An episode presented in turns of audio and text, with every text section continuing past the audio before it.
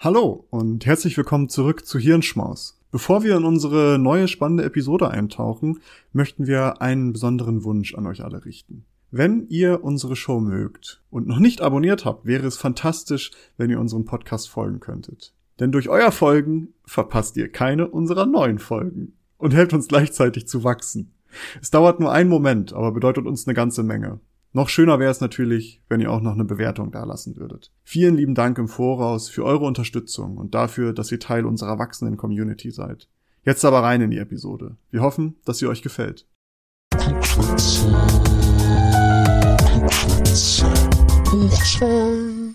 Hallo und herzlich willkommen zu einer neuen Folge des Klugschwätzer Podcasts. Wie jede Woche mit meiner Wenigkeit Nils und Maurice, hallo.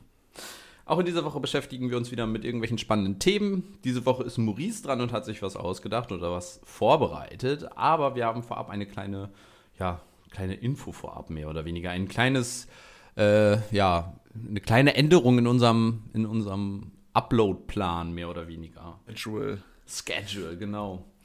Und zwar äh, bin ich hauptsächlich der Grund dafür. Ähm, ich habe sehr viel um die Ohren mit meiner Dis und mit der Arbeit und merke, dass das zeitlich alles ein bisschen schwierig wird, die ganzen Folgen immer on time vorzubereiten. Dementsprechend haben wir uns jetzt so ein bisschen den Druck rausgenommen, wöchentlich eine Folge zu veröffentlichen und wollen uns mehr auf die Inhalte konzentrieren und die Folge dann ja praktisch veröffentlichen, wenn sie fertig ist. So angespeilt ist alle zwei Wochen, ähm, maximal alle drei Wochen eine Folge zu veröffentlichen, sodass trotzdem noch so eine Grundregelmäßigkeit drin ist, aber wir etwas mehr Zeit haben, die Folgen auch vorzubereiten, um eben ja so ein bisschen auch Ausgleich zwischen der Arbeit zu bekommen.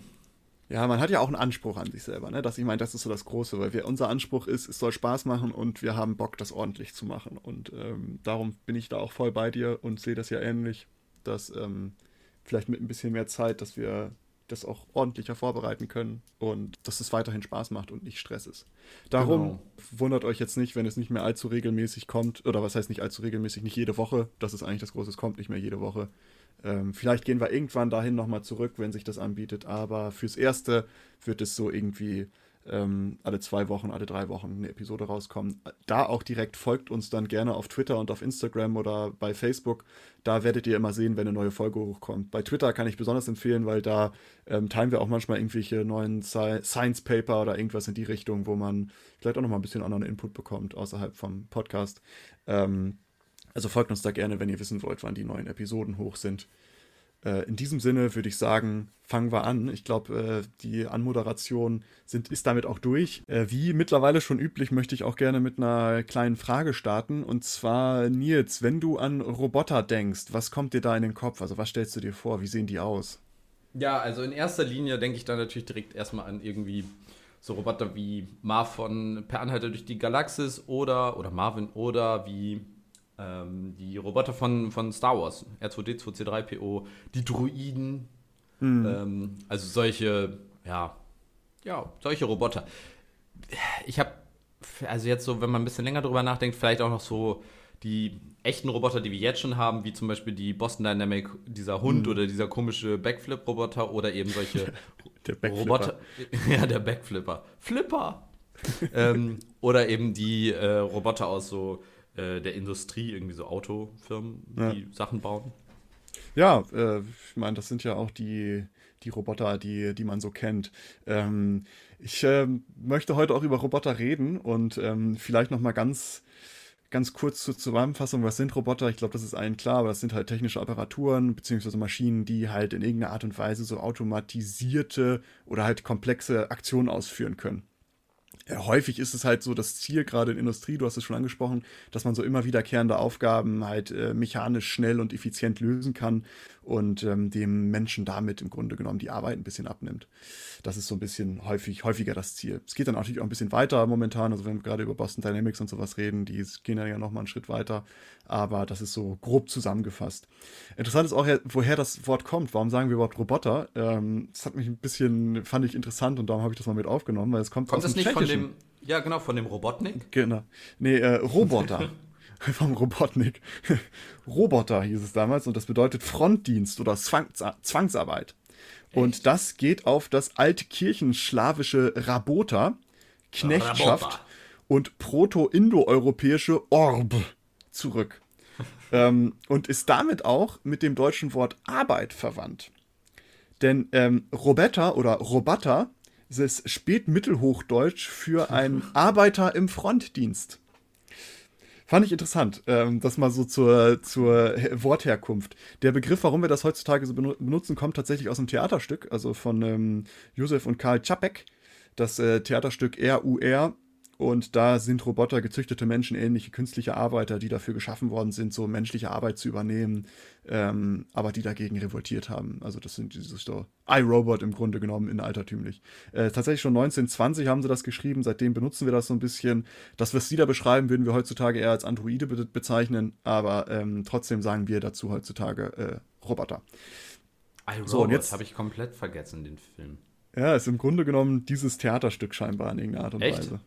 Ja, nee, nicht wirklich. Aber da geht es halt auch darum, also in diesem Theaterstück geht es darum, dass diese Wesen, die da halt geschaffen wurden, sich dagegen auflehnen, weißt du, und dann halt Revolution. Und bei iRobot ist es ja im Grunde um das Gleiche. Ja, ja, stimmt. Wenn wir mal ehrlich sind. Ähm, Ex Machina, by the way, auch ein guter Film. Oh Hab ja. Ich auch schon mal empfohlen. Der, der, der knallt auch rein. Ähm, genau jetzt mal kurz zu, zu herkömmlichen Robotern. Du hattest schon ein paar, paar beschrieben. Was haben die so immer in common? Die sind halt relativ unflexibel, sind sehr rigide und massiv. Also sind meistens aus sehr ähm, ja, schwerem Metall oder aus schwerem ähm, Material und ähm, ja, rigide. Also können sie das nicht sehr flexibel ähm, sind auch hauptsächlich mechanisch, also orientieren sich so an Gelenke und Achsen und ne, das ist halt alles, was so mechanisch ist oder sich an der Mechanik orientiert. Ähm, und werden meistens durch so industrielle Methoden hergestellt, also durch Schweißen, Stahlgießen und etc. Also sind so sehr, sehr feste Dinger. Der Vorteil von diesen Robotern ist, dass sie sehr genau und sehr schnell arbeiten können und ähm, können auch so auf feinste Tätigkeiten programmiert werden. Also ich denke zum Beispiel an so chirurgische Roboter, die da bestimmte Bauchdecken aufschneiden können und so weiter und so fort und dann so ganz kleine Tumore rauslasern können. Ähm, also da gibt es sehr, sehr ähm, viele Möglichkeiten, die auf sehr feine Tätigkeiten zu programmieren. Der Nachteil ist aber von diesen Robotern, die sind so sehr, die können so schwierig in unbekanntem Terrain eingesetzt werden. Also da ist momentan auch mit Boston Dynamic, die versuchen ja dieses, äh, worüber wir auch schon mal gesprochen haben, dass diese Koordinierung von Sehen und Laufen, also wo können die hinspringen, was müssen, wie müssen die das ausbalancen, aber die sind momentan so auf unbekanntem, Terrain, sind die so sehr schwierig äh, einzusetzen. Du weißt, dass das mein Forschungsgebiet ist, ne? Ähm, ja, vielleicht, vielleicht kommt auch das, was ich jetzt gleich anspreche, vielleicht äh, hat das auch etwas, vielleicht bist du damit auch schon mal in Kontakt gekommen oder zumindest mit dieser, mit dieser Art und Weise von ähm, Robotern, weil äh, ich möchte ja irgendwo hin und darum beschreibe ich das ja jetzt, so was so der Vor- und Nachteil von herkömmlichen Robotern ist. Und was aber auch ein Nachteil von herkömmlichen Robotern ist, dass die mit dem, dass sie so im ja, der Kontakt zu Menschen ist nicht vielleicht immer so optimal und auch zur Umwelt, weil es gibt äh, aus der Industrie Zahlen, dass circa 100 Unfälle im Jahr wegen Roboter ähm, stattfinden. Und dass deswegen halt auch Roboter in der Industrie meistens hinter Lichtschranken sind oder hinter irgendwelchen, in irgendwelchen Käfigen eingesperrt und äh, da deswegen halt ähm, ja nicht so nicht so einfach mit Menschen in Kontakt kommen können, weil wenn da so ein mechanisches Ding sich bewegt aus schwerem Metall und halt hin und her und sehr schnell, wenn das mal einer gegen den Kopf bekommt, ja, dann ist das Mus. Sagen wir mal so. Das heißt also, dass Roboter auch schwere Verletzungen hervorrufen können und darum ist so der Wunsch auch manchmal, dass Roboter weicher werden und ähm, dass die somit auch das Risiko verringern. Und jetzt kommen wir zu dem Thema, worüber ich heute sprechen möchte, und zwar zum ersten Teil des Themas. Ich möchte über Soft Robots sprechen. Hast du davon schon mal was gehört, Nils? Yes, habe ich tatsächlich äh, letztens ein Paper drüber gelesen. Äh, ich, hab, ich bin jetzt auch vor zwei Wochen da äh, drüber gestolpert. Ähm, auf, über, über Umwege, aber dazu kommen wir am Ende noch, weil darüber möchte ich auch noch reden. Aber Soft Robots sind im Grunde genommen die gleich, also die fassen diese Nachteile von diesen festen Robotern auf und ähm, können das im Grunde genommen erfüllen, sage ich mal, diese Nachteile. Denn Soft Robots sind Roboter aus nachgiebigen und äh, flexiblen Materialien und versuchen, also im ganz, ganz heftigsten Fall kommen die auch ohne Achsen oder Gelenke oder ähnliches aus. Denn die orientieren sich oftmals an so lebenden Organismen. Also zum Beispiel ein ganz großes Beispiel, woran die sich orientieren, sind, sind so Hydroskelett oder hydrostatische Skelette, wie man das nennt. Das sind wie zum Beispiel bei so Regenwürmern oder äh, Oktopus oder ähnliches, weil da ist es, dass es halt oftmals so kleine Zylinder sind, die mit Flüssigkeit gefüllt sind im Grunde genommen. Das sind so kleine mit Flüssigkeit gefüllten Taschen und sind durch eine Muskelwand umgeben, äh, die mit Bindegewebe verstärkt ist. Und diese Muskeln können sich dann zusammenziehen, ähm, um halt diese Taschen zu verkleinern oder halt um die zu biegen oder um äh, diese Flüssigkeit irgendwie unter Druck zu setzen. Und äh, das dann halt je nachdem, wo es hingehen soll, Taschen vergrößert oder verkleinert werden mit Flüssigkeit. Äh, also die Flüssigkeit passt sich dieser Muskelbewegung an. Somit kann durch diese Muskelkontraktion bei diesen hydrostatischen Skeletten können äh, Bewegungen oder Formänderungen kontrolliert werden. Und das ist tatsächlich was sehr Interessantes, weil dadurch Kraftübertragung stattfindet, die ohne so diese rigiden Teile oder Gelenke oder Achsen stattfindet, sondern nur durch diesen Druck und durch Flüssigkeit. Und wie ich schon gesagt habe, man kennt das so bei, äh, also wirklich ganz, ganz harte hydrostatische Skelette haben halt Regenwürmer oder Würmer generell viele und so Nesseltiere, also Quallen oder Anemonen oder irgendwie in die Richtung. Das, die sind ja komplett weich äh, und die funktionieren so. Es gibt dann aber daneben auch noch, äh, neben diesem Skelett gibt es auch hydrostatische Muskeln. Das sind dann ohne diese Flüssigkeit gefüllten Taschen, wie wir das vorher hatten, sondern da ist nur so eine flexible Muskulatur, die diese Bewegung erzeugt. Und die ersetzt auch das herkömmliche Skelett. Also das ist zum Beispiel bei so Oktopusarmen so. Das ist ja einfach nur so eine Muskelstruktur, die sich halt äh, selber bewegen kann, sage ich mal. Oder bei äh, Elefanten, Rüsseln oder auch bei uns die Zunge. Die Zunge ist ja auch ein ganz abgefahrenes Ding. Äh. Ich habe als erstes an was anderes gedacht, aber das ist kein Muskel. Okay. Der, der Penis, der Schwell, ist ja nur ein Schwellkörper. Ach so, ah, das ist Schwell, ja, genau, richtig, ja. Ja, ja. Ähm, die Zunge, ja, stimmt, die kann sich auch voll krass bewegen, ist aber auch kein.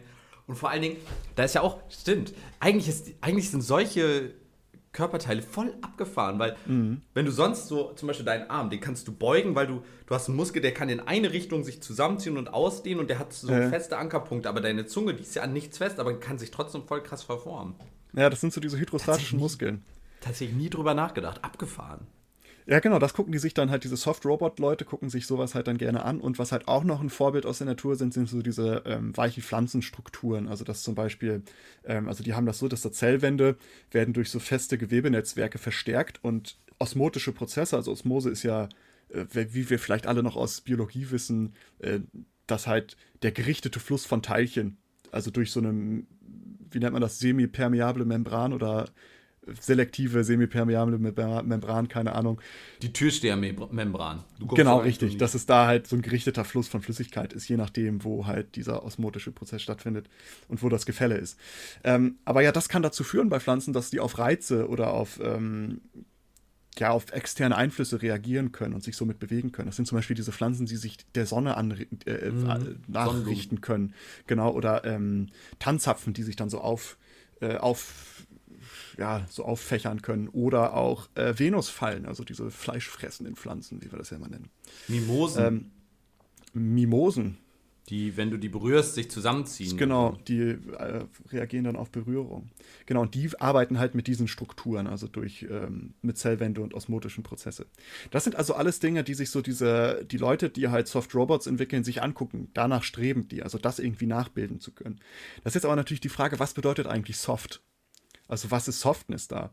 Ähm, und Softheit ist halt im Grunde abhängig von der Nachgiebigkeit der genutzten Materialien, um das mal ganz billig zu sagen. Und ganz, ganz viel Interesse besteht da an der, man nennt es Kontinuumsmechanik.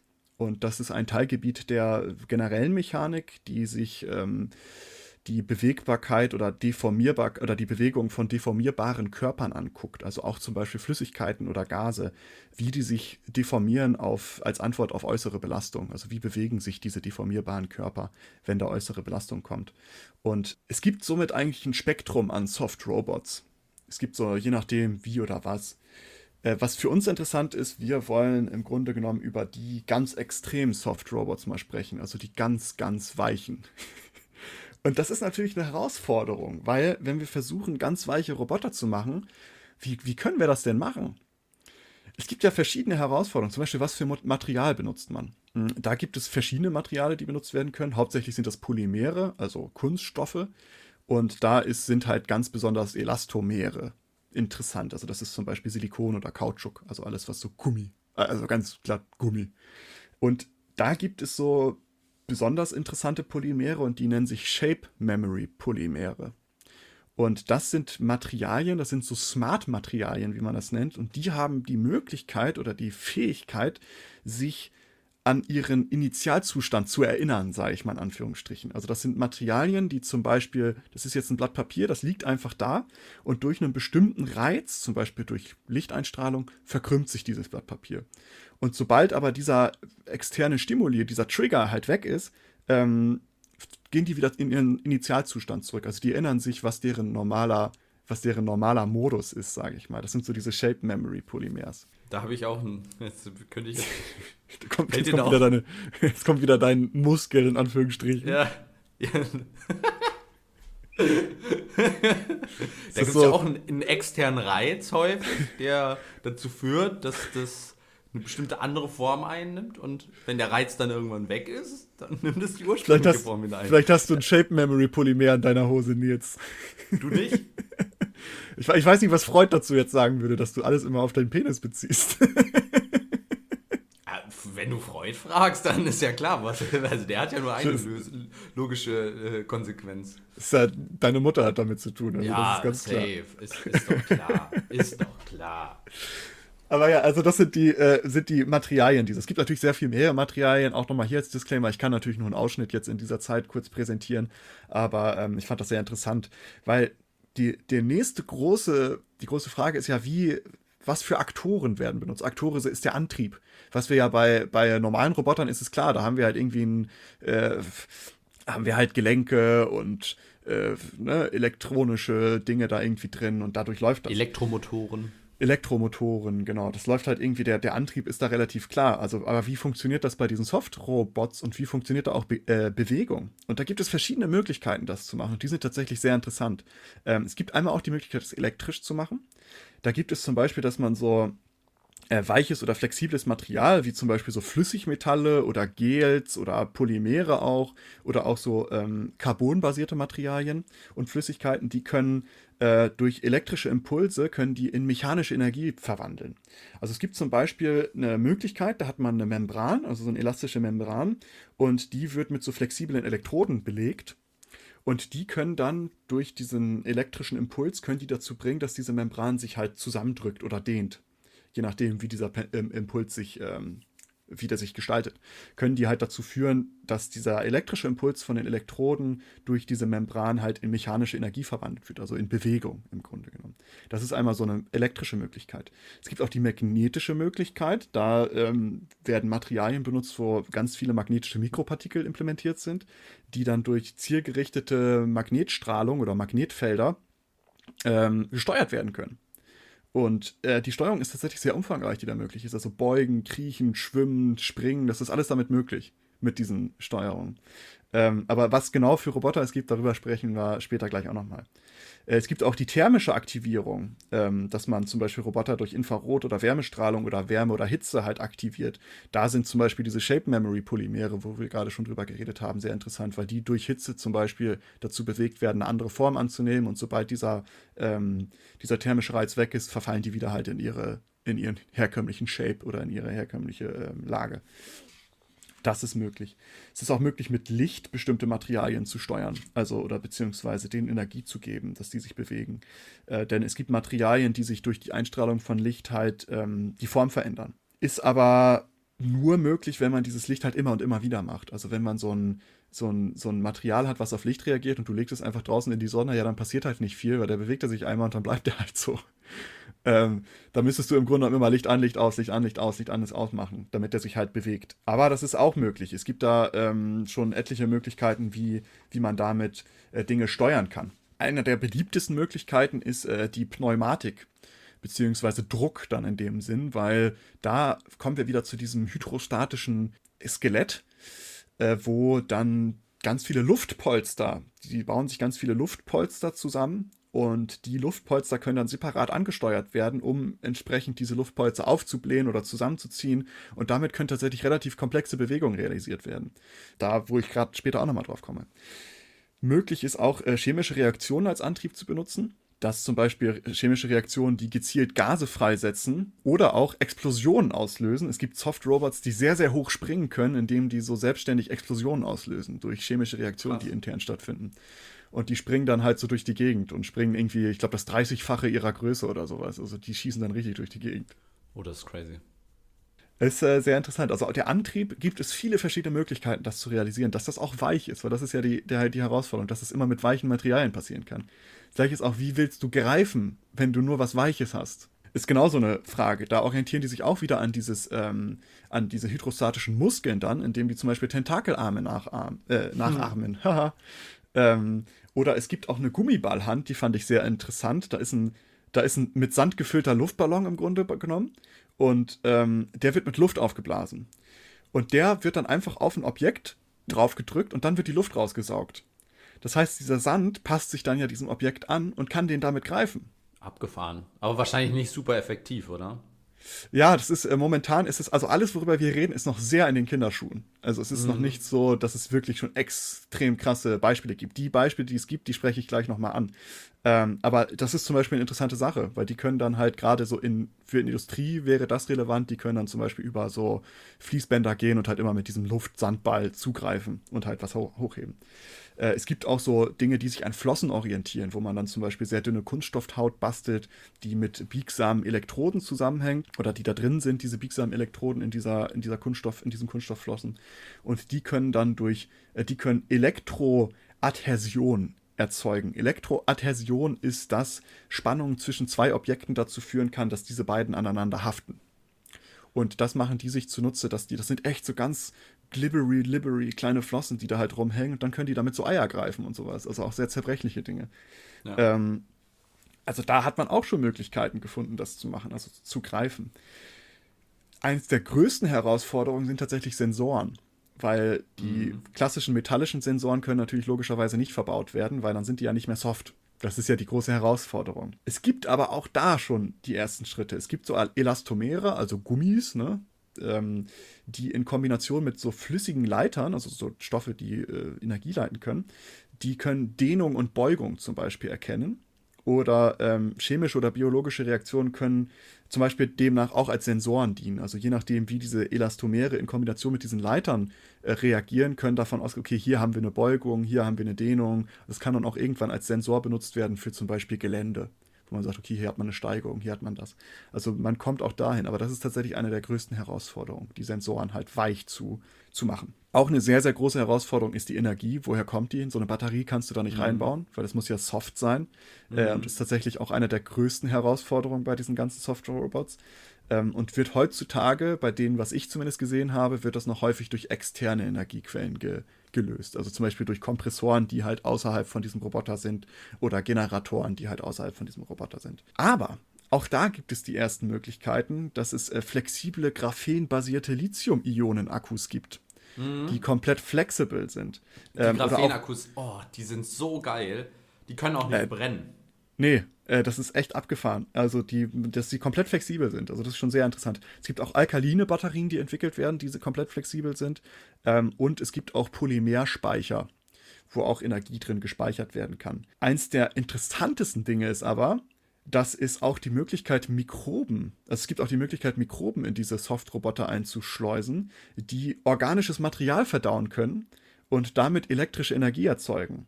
Also die können auch als Energiequelle dienen. Und da kommen wir auch diesem Ziel wieder ein bisschen näher, das so naturgetreu wie möglich zu gestalten. Weil das ist ja bei diesen Soft Robots, die orientieren sich ja sehr an die Natur, also an weichen Materialien, an, ähm, an Körpern, die irgendwie von Tieren sind. Und da könnten die im Grunde genommen so eine Art Verdauung mit simulieren, sage ich mal, indem die da Mikroben drin haben, die organische Materialien verdauen können und dadurch Energie erzeugen.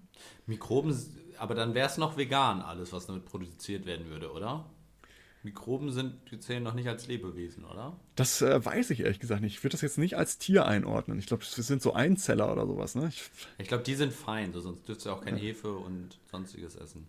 Ja. Als Veganer. Das ist aber das auch eine auch spannende Frage, weil wenn du jetzt zum Beispiel dann irgendwie etwas komplexere Lebewesen dann hättest, ähm, die damit verbaut werden, so gesehen, dann würden auf einmal alle vom Roboter produzierten Sachen nicht mehr vegan sein. Ja, das Auto leider nicht vegan. Leider ist nicht, vegan. vegan. Ah, das wäre interessant, oder? Wenn irgendwann ja. so Dinge, die produziert werden, nicht mehr vegan sind, weil diese Roboter durch so Tiere angetrieben werden. Ja, genau. Stell mal vor. Ja, ja, nee, ist ein Roboter. Sitzt da nicht ein Affe drin, der das alles bedient? Nee, nee, das ist ein Roboter. Das ist ein Biological Roboter. So, so ein klein, kleines Meerschweinchen, was so in so einem Rad rennt und damit so Energie erzeugt. Ähm, Aber ja, auch diese Energiefrage ist tatsächlich etwas, wo schon viele Lösungsansätze bestehen, wo ich echt flashed war. Also als ich das gesehen habe, dachte ich so krass. Wo ich, so, ich habe ich hab nämlich erst diese Software ich gedacht, okay, wie machen sie das denn? Wie funktioniert das denn? Ich habe mich immer weiter reingelesen und ähm, es gibt tatsächlich viele Möglichkeiten. Und jetzt kommen wir zu, der, zu dem wahrscheinlich interessantesten Punkt als Herausforderung oder dem ähm, Computer. Also, damit die ja nicht nur so stumpf auf Reize reagieren, diese Soft-Robots, müssen die ja auch irgendwie mit so Computer, sage ich mal, versehen werden, die, womit die dann programmierbar werden. Und da ist natürlich sehr, sehr schwierig. Wie willst du das machen? Aber auch da gibt es eine Möglichkeit und das nennt sich Soft Matter Computers. Und die können die Eingabe von Flüssigkeit mit Hilfe von flexiblen Elektroden in einen elektrischen Output umwandeln. Also je nachdem, wie, wo diese Flüssigkeit als Eingabe dient, kann ein anderer äh, Output erzeugt werden. Damit ist tatsächlich eine analoge als auch digitale Datenverarbeitung möglich. Indem die einfach nur durch Flüssigkeit, das binäre System zum Beispiel, wenn wir jetzt auf digital gehen, dass die damit das die binäre System nachmachen. Dass die halt die Flüssigkeiten je nachdem in Nullen und Einsen im Grunde genommen da reinschießen, um das mal so runter Rot und grüne Flüssigkeit oder genau. keine Flüssigkeit, Unflüssigkeit. Genau, damit haben die, das ist halt tatsächlich Soft Matter Computers nennt sich das. Und dass damit, äh, dass damit die, die, diese, dieses Computerproblem gelöst werden kann. Das ist, hat man auch schon mal getestet, diese Soft Matter Computer. Ähm, und das hat man mit einem Raupenroboter gemacht. Dem hat man das eingebaut. Und dem konnten schon drei verschiedene Gangarten einprogrammiert werden. Wie der sich halt bewegt, ob er sich vorrobbt oder nach hinten robbt oder wie auch immer. Es konnten auch schon, es konnten soften Greifern, konnten ähm, Reflexe einprogrammiert werden die adjustierbar waren, je nachdem, wo man diesen Greifer berührt, dass es halt Reflexe gibt, wo der halt hingreift oder was auch immer der dann macht. Ähm, dass man da mit diesem, mit diesem Soft-Matter-Computer in diesen Robotern halt schon programmieren kann, die Roboter. Also eine sehr, sehr interessante Sache. Die, eine der letzten Herausforderungen, wo ich noch kurz drüber reden möchte, ist Vulnerabilität. Also, weil das natürlich Soft-Materialien sind, sind die ja sehr anfällig für, ja, gerade wenn man an diese Luftpolster denkt, dass die halt einfach mal poppen. Also, dass die, okay, das war jetzt vielleicht ein falsches Wort, aber dass die halt ähm, platzen. Ich meine, wir kennen das alle, wenn Luftpolsterfolie am Start ist, dann zerdrücken wir das. Ähm, und da ist natürlich eine große Verletzbarkeit von diesen Robotern. Mm, und gerade wenn die in so unbekannten Umgebungen eingesetzt werden, könnte es dann sein, dass die irgendwo an was Spitzes kommen oder wie auch immer. Ist aber da auch ein Wissenschaftsergebnis. Ich meine, ja, an diesem nicht. Ort, genau, an diesem, nee, an diesem Ort muss mindestens äh, 60 Bar ausgehalten werden. Wir wussten, es ist mehr als 60 Bar Druck an diesem Ort. Aber da gibt es tatsächlich auch schon äh, Materialien, so selbstheilende Materialien. Ich meine, wir kennen das alle von unserem Fahrradschlauch. Äh, es gibt ja Fahrradschläuche, die sich selber reparieren können, sage ich mal, wenn man durch einen Nagel fährt, wo dann so eine Flüssigkeit drin ist. Ja, kennst du das nicht? So Selbstreparatur. Ja. Äh, wenn du in so einen Nagel reinfährst, da ist so ein Gel drin, der das der halt dass dieses Loch verschließt. Ach, Und, krass. Nee, ähm, kann ich gar nicht. Das gibt es da tatsächlich bei den Soft-Robots auch. Also das gibt es halt so selbstfallende Materialien. Die, die, durch, gibt's, die gibt's sogar, sogar in der Wissenschaft. So, sogar da gibt es die. Wenn es die bei Fahrrädern schon gibt, dann muss es die da ja auch geben, oder? Ähm, und nicht andersrum. nee, die wurden als erstes bei den Fahrrädern empfunden. Die, äh, was weiß ich, der, der Herr Gazelle hat es erfunden, glaube ich. Ja, der Herr Gazelle. Nee, also ja, es gibt Materialien, die halt durch so flüssiges Metall, was da zum Beispiel drin ist, oder durch Gel, was da drin ist, halt so Risse oder Lücken schließen können. Es gibt auch so Silikone, die mit Kevlar-Legierungen verstärkt werden und die sich dann äh, selber über Löcher legen, im Grunde genommen. Also da ist so eine Legierung drin in diesem Silikon. Sobald es halt punktiert wird oder irgendwie angestochen wird, legen die sich selber darüber und heilen das halt selber. Abgefahren. Ähm, ich habe mal so drei Beispiele von diesen Robots äh, mal mitgebracht, die ähm, die man sich mal anschauen oder worüber ich mal erzählen möchte. Die kann man sich anschauen. Ich habe die alle in den Show Notes verlinkt. Einer der interessantesten ist tatsächlich eine Luftschlange. Und das ist ein Softrobot, der mit Pneumatik bewegt wird, also durch Druck, durch Luftdruck. Und sieht aus wie so eine lange, lange nach innen gestülpte Luftschlange. Also die ist so nach innen gestülpt und stülpt sich dann so, rollt sich aus, wenn da halt Luft reinkommt, kann aber auch durch Saugen wieder zurückgestülpt werden. Da gibt es auch, auch diese, diese, diese Spielzeuge für Kinder, die dann mit so Gel sind, wo du dann deine Finger reinstecken kannst und die nicht genau. rausziehen kannst wegen des Unterdrucks. Genau. Und genau äh, ähnlich funktionieren die halt auch. Und das Interessante bei denen ist, die können sich halt wirklich durch so ganz kleine Spalte durchdrücken, mhm. durch so Ritzen, können über Feuer gehen, weil wenn das Material stimmt, können spitze Gegenstände drüber gehen, wenn das Material stimmt. Und äh, das sind halt, äh, die können auch extrem lang halt sein. Und die ähm, können mit Kameras ausgestattet werden und können dann ferngesteuert werden. Weil die haben halt ganz viele Luftpolster links und rechts und diese Luftpolster können dann dementsprechend angesteuert werden durch Elektroden, dass sie sich halt nach links und nach rechts bewegen. Ist sehr interessant fragt man sich, warum macht man das? Ähm, zum Beispiel, um äh, Verschüttete zu finden. Dass die damit durch Trümmer durchgehen können und halt durch kleinste Ritzen und Spalten durchgehen können und dann kommt so eine Luftschlange, die da halt, stell dir vor, du bist irgendwo so, ein Haus bricht zusammen, du sitzt da drin und plötzlich kommt so eine kleine Luftschlange durch so ein Spiel, durch so ein Spalt mit so einer Kamera drauf. Und du Moin. ploppst sie auf. Plopp. Du so, oh, endlich Stressbewältigung. So, so ich oh, ich hab so viel Stress hier gerade, ich muss schnell. Pop, pop, pop wenigstens noch ein bisschen poppen. Ähm, ja, das ist eine interessante Sache. Sollte man sich mal angucken, diese Luftschlange sieht auch sehr lustig aus. Einer der abgefahrensten aber tatsächlich ist äh, ein Mini-Polymer-Roboter. Da ist es, da ist mir echt die Spucke weggeblieben. Das Ding ist 4 mm groß, sieht aus wie so ein, wie so ein kleiner Filzschnipsel im Grunde genommen. Es ist, ist flach wie ein Blatt Papier.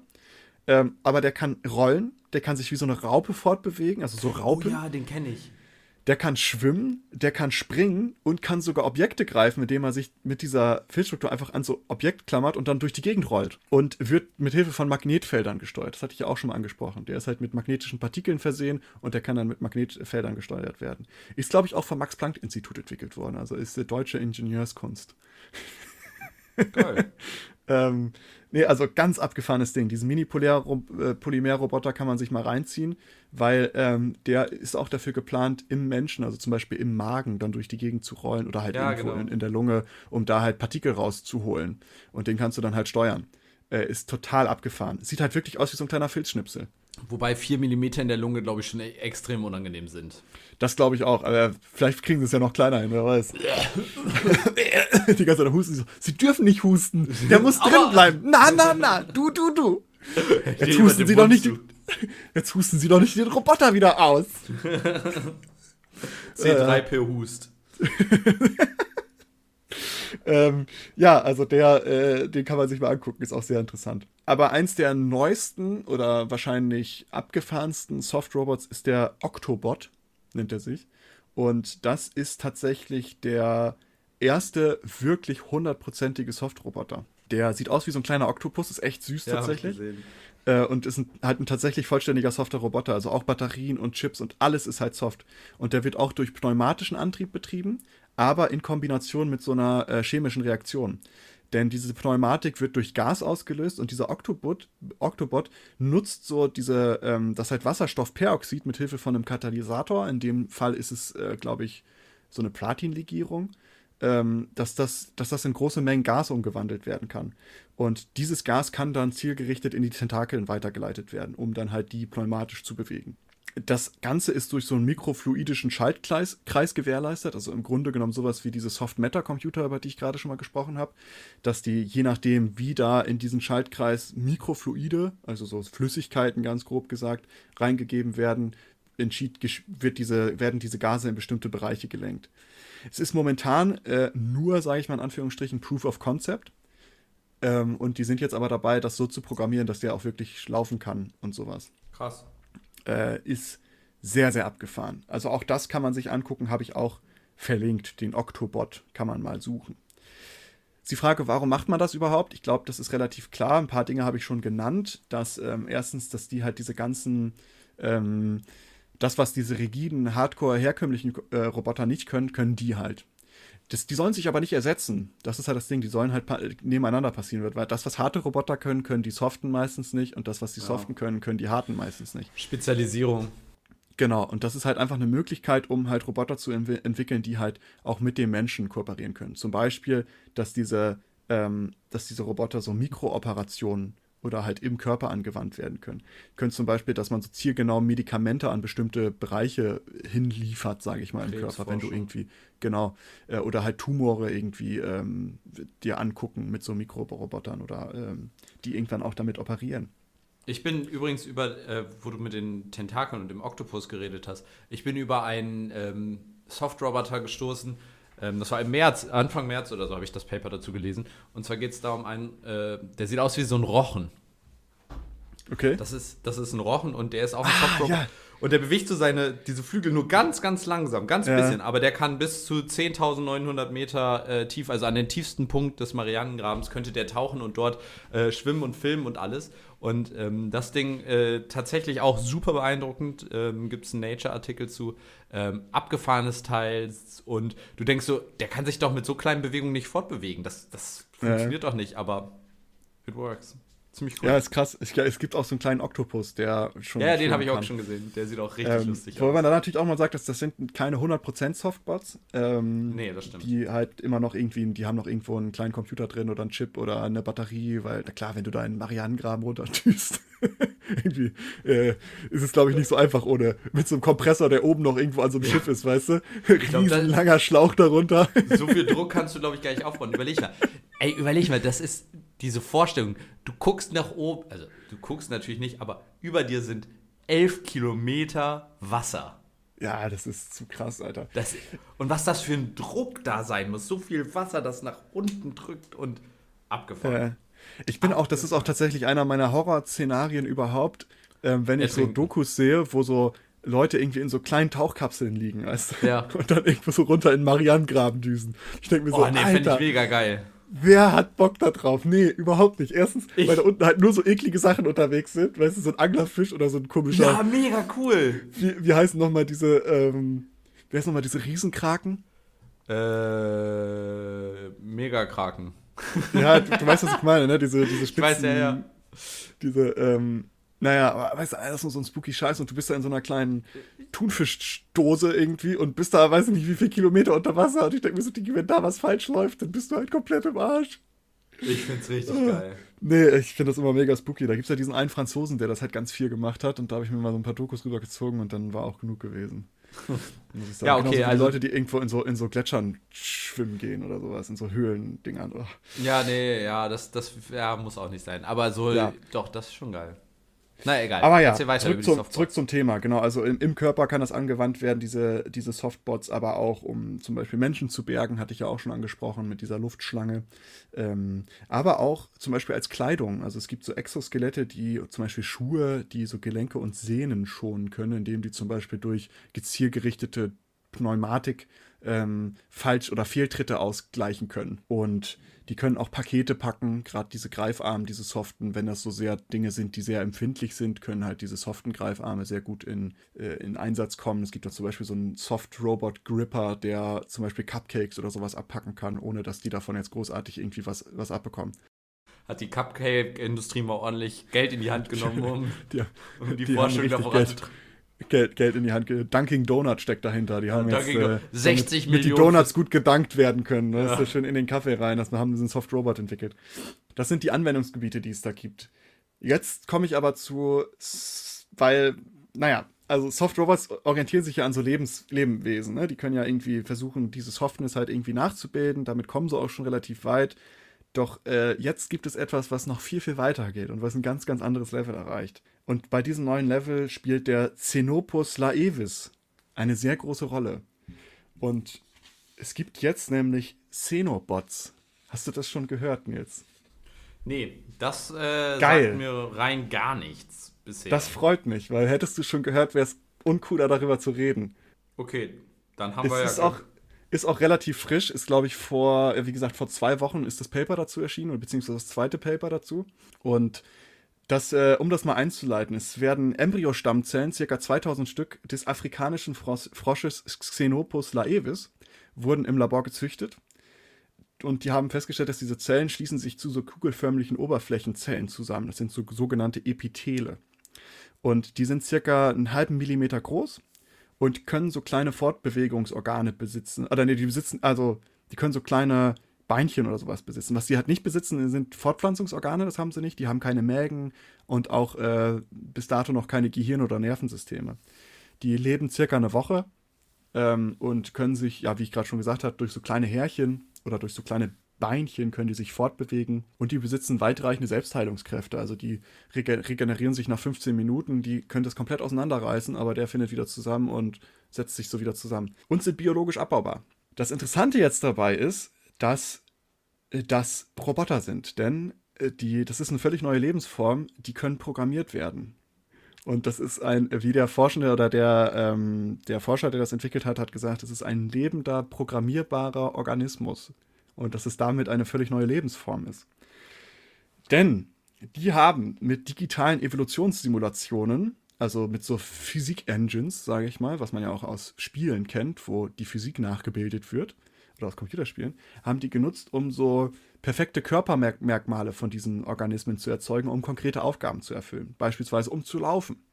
Haben sie also ganz viele Simulationen laufen lassen, um zu gucken, wie müssen die genau ausgestaltet werden, wie viele Härchen brauchen die, was für Beinchen brauchen die und haben das dann äh, herausgefunden und haben dann einen entsprechenden Zellklumpen modelliert, sage ich mal, entsprechend der Aufgabe, die die am Anfang festgelegt haben.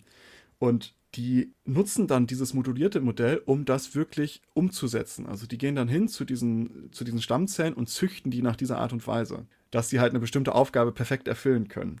Und somit können dann im, im übertragenen Sinne Xenobots programmiert werden. Die können zum Beispiel programmiert werden, um lose Partikel zusammenzutragen. Haben sie halt gesagt, okay, wir verstreuen jetzt hier mal was und wir wollen jetzt die perfekten Xenobots dafür haben, dass die das hier alles auf einen, auf einen, auf einen Haufen tragen können. Dann haben sie halt diese, diese Engines laufen lassen und haben halt den perfekten Xenobot gefunden, haben den produziert, sage ich mal, mit diesem einprogrammierten Ziel, mit dem Zweck, den er hat. Und dann sind die losgegangen und dann haben die diese Partikel zusammengetragen. Zum Beispiel haben sie das gemacht, indem sie so ein Xenobot programmiert haben, dass er so eine Schneeschieberfront hat. Weißt du, dass er wie so ein Schneeschieber vorne hat, womit er dann halt so Dinge zusammentragen kann. Oder so eine Gabelform, dass er so Dinge da drin halt äh, haben kann und die so zusammentragen kann ist komplett abgefahren. Es sind halt wirklich leb lebendige Organismen, die ähm, ja, programmiert werden können. Und die möglichen Anwendungsgebiete sind, glaube ich, relativ klar, denn die können, wie ich ja gerade schon gesagt habe, mit diesen Partikeln, die können zum Beispiel Mikroplastiken aus dem Ozean zusammentragen, irgendwann vielleicht mal. Dass die halt losgeschickt werden, schicken die ein paar Xenobots los und sagen, komm, sammeln jetzt die Mikroplastiken ein. Und programmieren die dementsprechend. Wie anfällig sind die für Radioaktivität? Das kommt jetzt das nächste, die können Ach, auch radioaktiven sorry. Müll zusammentragen. das ist äh, das nächste.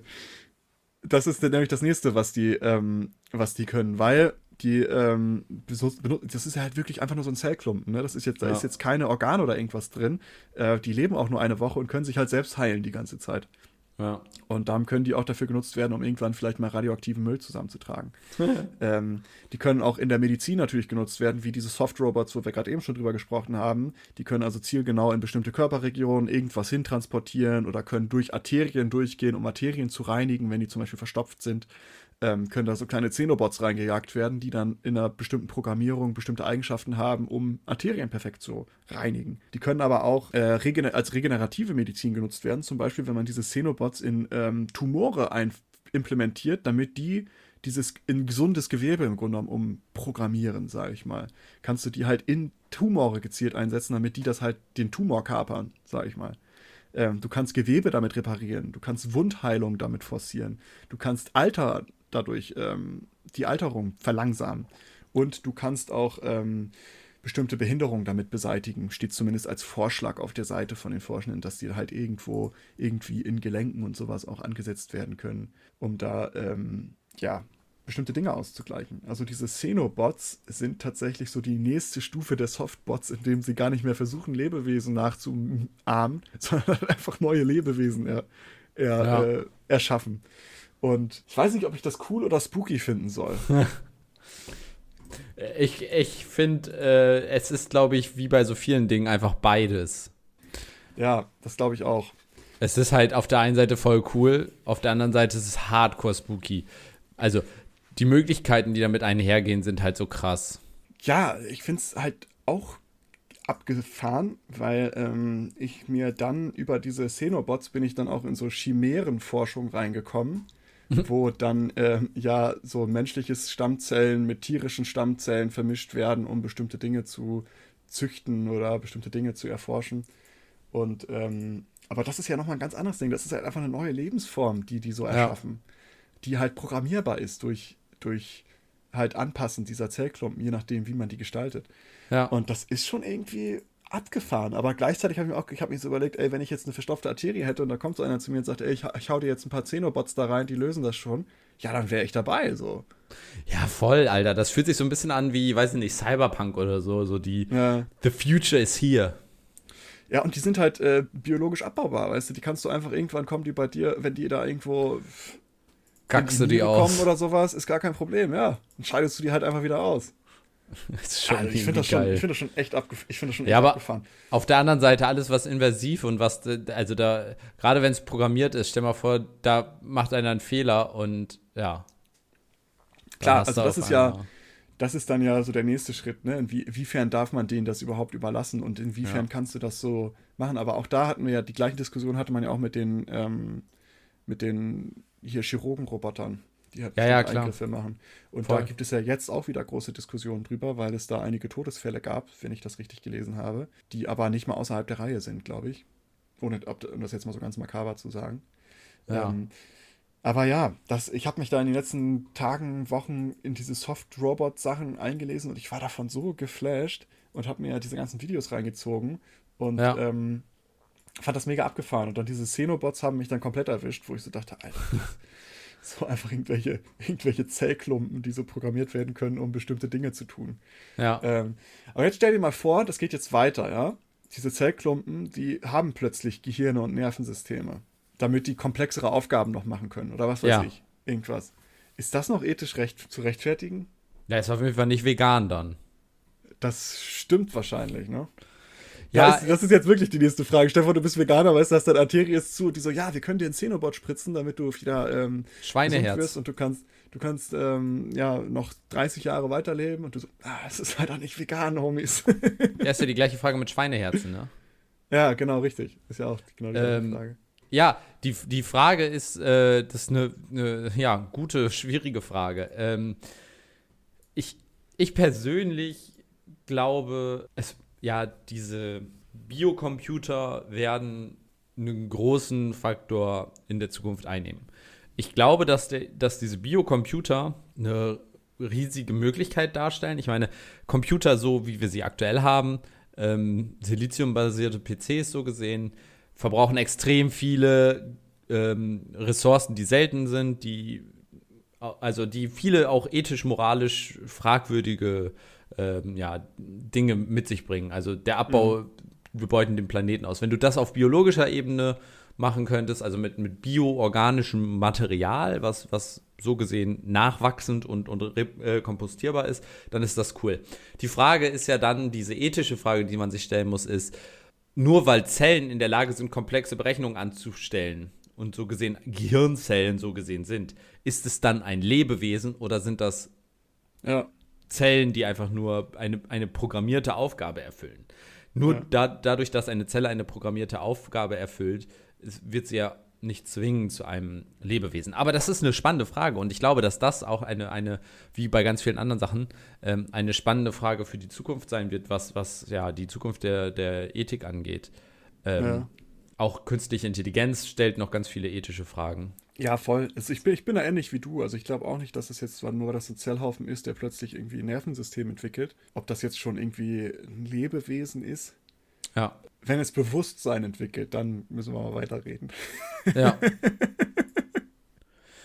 Wenn es auf einmal dir was sagt, so, halt's Maul. Ja. Äh, Entschuldigung. Äh, kannst du mir bitte nicht mehr wehtun? Dieses Regenerieren läuft zwar, aber es tut trotzdem echt höllisch weh. Es tut mir. Bei, bei Und so radioaktiven Müll habe ich auch nicht mehr so Bock drauf, ehrlich gesagt. Es gab doch mal diesen einen Film, wo. Genau, war das nicht Man in Black oder so? Wo, wo der Kopf immer nachwächst. Achso, ja. Und die dem dann immer den Kopf ja. abschießen und, und er aber sagt, es tut voll weh. Ja. Irgendwie, ich glaube, es war Man in Black. Black ne? Ja. Ja, ähm, aber das, äh, das war es tatsächlich auch. Das war so mein, mein Ausflug in die Robotik. Äh, auch hier natürlich überhaupt nicht mein Fachgebiet, aber ähm, ich fand es so interessant ja, und mega. so spannend, was da gerade geht, dass man Voll. so versucht, Roboter zu entwickeln, die so die Natur imitieren, was ja, ja Wissenschaft sehr häufig macht. Ähm, aber dass es jetzt so bei Roboter auch angekommen ist und diese Soft-Roboter sind dazu abgefahren, einfach komplett weiche Roboter, kann man sich gar nicht vorstellen, gibt es aber schon und jetzt gibt es sogar lebendige Roboter. Und ja. ähm, das knallt halt rein und ähm, kann man mal beobachten. Da wollte ich das mal so kurz, kurz und knackig vorstellen in dieser Episode und ähm, muss jetzt auch mit einer äh, Frage schließen. Und zwar, wenn wir schon über so Roboter oder sowas reden, wenn du dir so ein Körperteil, wenn du bist jetzt Cyborg und du kannst dir so ein Körperteil aussuchen, der so zu einer zu einem geilen Roboterpart wird, was wäre das? Oh, schwierig. Komm nicht wieder mit Penis, Homie. Nee, den auf keinen Fall. Ich glaube, das wäre der, das ist, glaube ich, auch einer der Körperteile, wo es am wenigsten Sinn ergibt. Wobei, wenn die wirklich auch die Nervenbahnen dann vernünftig modellieren. Ach, ist auch egal. Nee, die Frage, aber tatsächlich, also da ich ein, ein großer Fan von Cyborg-Geschichten bin und ich, glaube ich, das machen würde, habe ich mir diese Frage natürlich schon gestellt. ah, okay. Ähm, Die Kniescheibe. Bin, nee, ich würde alles austauschen, theoretisch. Außer, Theori also, ja, außer vielleicht mein Hirn. Also mein Hirn, wenn ich, wenn ich mein Gehirn in einen, einen, einen Roboterkörper um, weiß ich auch nicht, theoretisch, ah, ist dann doch, wenn es endgültig ist, ist auch eine schwierige Frage, ob ich es dann machen würde. Aber ich fände es schon cool, wenn man dann mal das machen könnte. So, ach, welchen Körper nehme ich heute? Ja, den.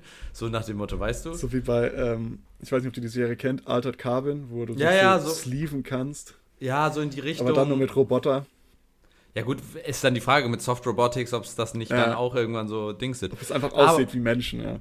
Ja, aber vermutlich wären es Beine, Arme, irgendwie so Extremitäten oder eben ähm, ist halt die Frage, ob das auch damit ist, sind Organe auch mit ein, eingeschlossen? Ja, du kannst dir letztendlich aussuchen, was du willst. Ja, gut, dann wäre so das Verdauungssystem natürlich auch mega geil wenn du das nicht mehr machen müsstest oder dass das eine Maschine für dich übernimmt. Ja, wenn du ein optimiertes Verdauungssystem hättest. Ah, okay, dass du auch nicht mehr zunehmen kannst so, oder sowas. Mm, ja, das ist auch so ein Faktor, aber auf der anderen Seite, de, dein äh, Verdauungssystem ist 70% deines Immunsystems. Ja. So, wenn du das nochmal auf Steroide aufpumpen kannst durch, einen, durch ein System, du kriegst ein Update für die neuesten Viren, die, die, und dein, dein Verdauungssystem weiß dann, was es dagegen machen muss, ist schon abgefahren. Und kann auch energieeffizienter arbeiten. Ich glaube, auch ja. Verdauungssystem schlaucht so sehr, sehr viel metabolische Energie, die wir so haben. Voll. Ähm, und du bräuchtest nicht mehr 8 Meter Dickdarm, sondern nur noch so genau. 10 Zentimeter oder so. Und das ist auch so, weißt du, du kannst dir auch aussuchen, in welcher Form es dann letztendlich rauskommt. So, heute ist mir nach einem Würfel. Ja, genau. Und vor allen Dingen auch wann. ähm, genau.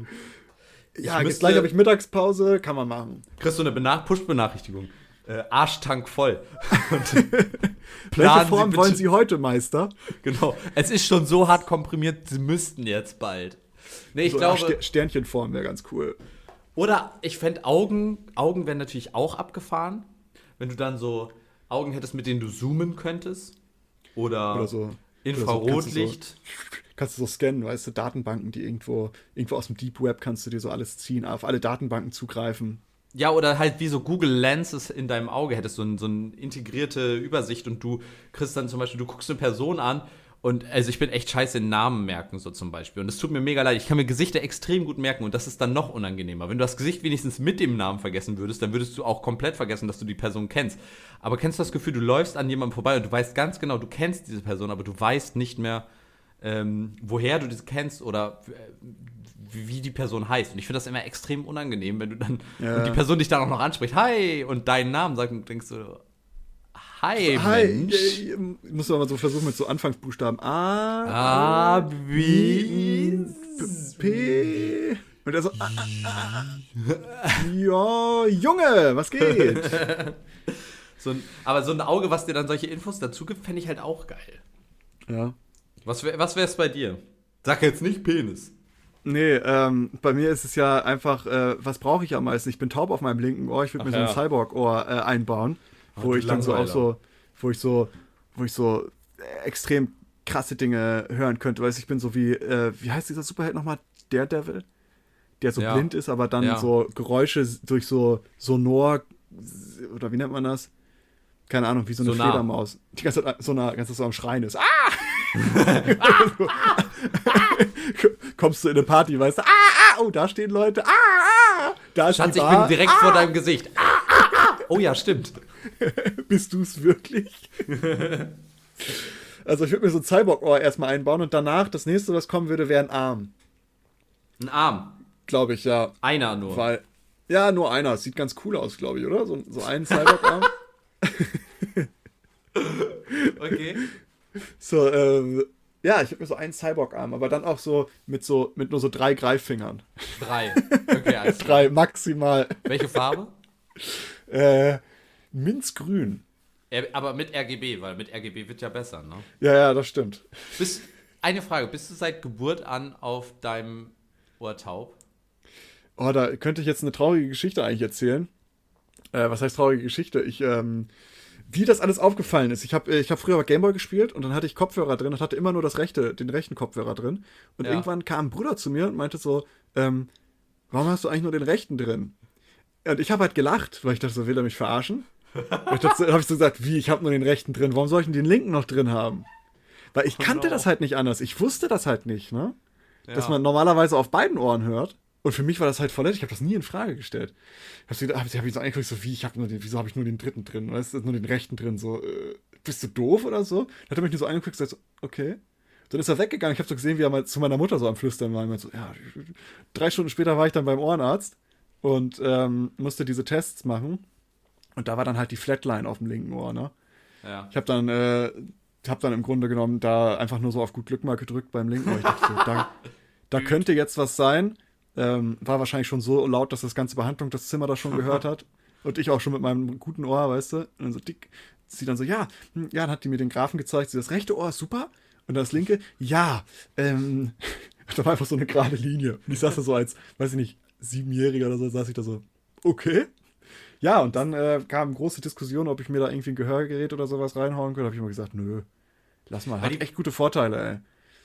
Ja, die Frage, die sich mir nämlich dabei stellt, ist, ob dein Hirn in der Lage wäre, wenn es noch nie mit dem Signal vom rechten Ohr konfrontiert wurde, wie schnell es in der Lage ist, dann dieses räumliche Hören zu erlernen. Und weil das sind ja alles so Sachen, die dein Gehirn dann so in der Form höchstwahrscheinlich noch nicht ähm, Nee. kennt. Und du hast das kompensiert mit anderen, anderen Skills so gesehen. Aber die Frage ist ja dann, wenn du diesen, das ist wie wenn, wenn, gut, du kennst Geräusche per se, du bist nicht vollständig taub, aber du kennst sie halt nur von einer Seite. Und ich frage Ja. mich, wie, es wäre voll spannend, dann dir jetzt wirklich so ein Ohr zu Mal implementieren. einzupflanzen. Ja. Es ist auch, äh, ist auch mal total nervig, so im Kino oder so, wenn so Hardcore Dolby Surround ist. Oder am ganz, ganz schlimmsten ist es bei Musik, wenn halt Ja. irgendwas auf Mono gemischt ist. Ja.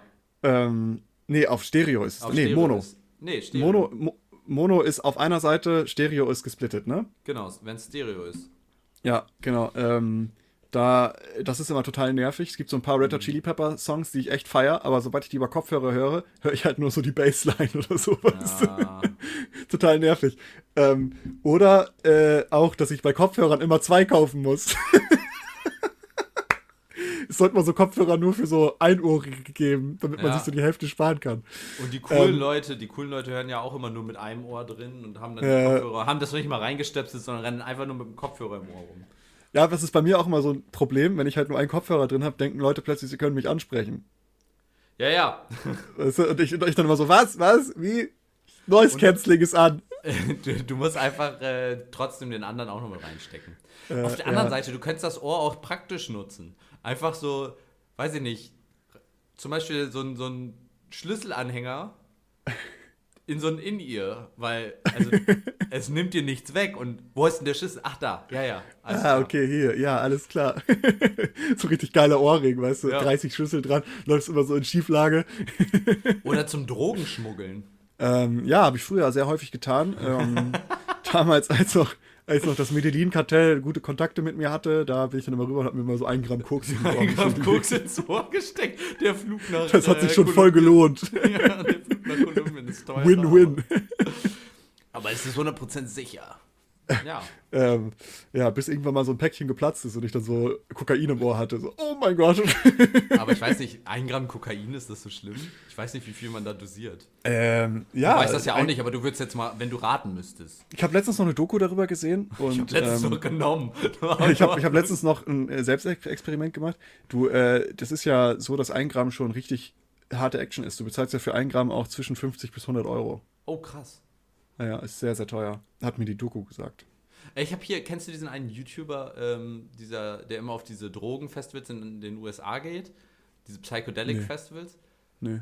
Ähm, er ist ein mega chilliger YouTuber. Auf jeden Fall ähm, gibt es da in den USA auch so ein Festival, da gibt es keinen Alkohol zu kaufen. Stattdessen gibt es aber so ein Drogentestzentrum.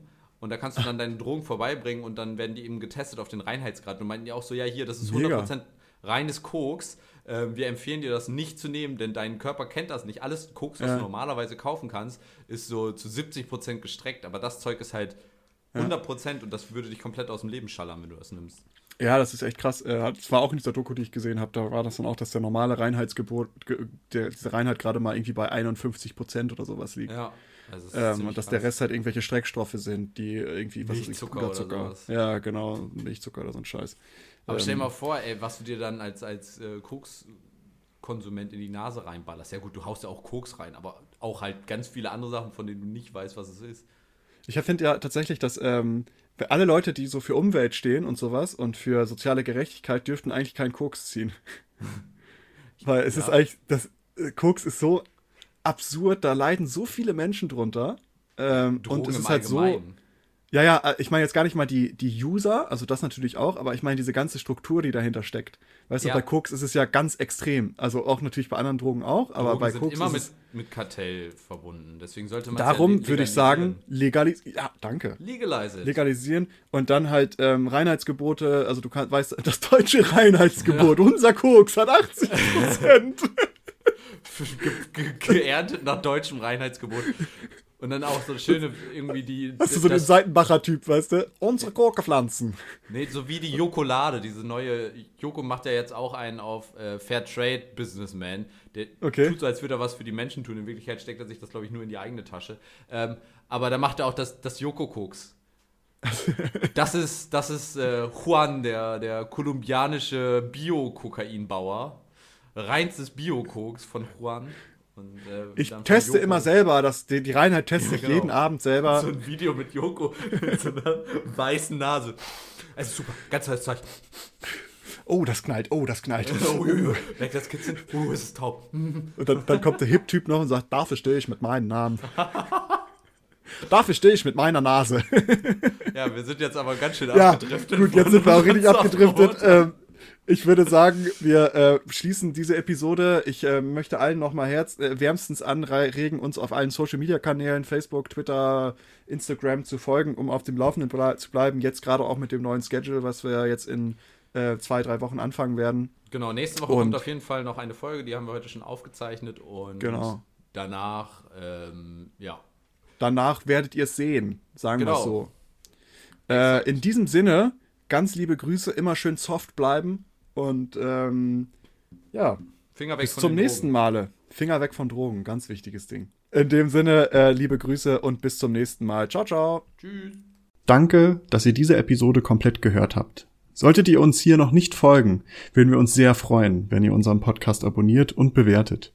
Wir stecken viel Arbeit in dieses Projekt und freuen uns über jedes Feedback. Folgt uns gerne auch auf Instagram und oder Twitter, wenn ihr absolut nichts mehr verpassen wollt. Links dazu findet ihr in der Episodenbeschreibung. Danke für den Support, hoffentlich bis zum nächsten Mal.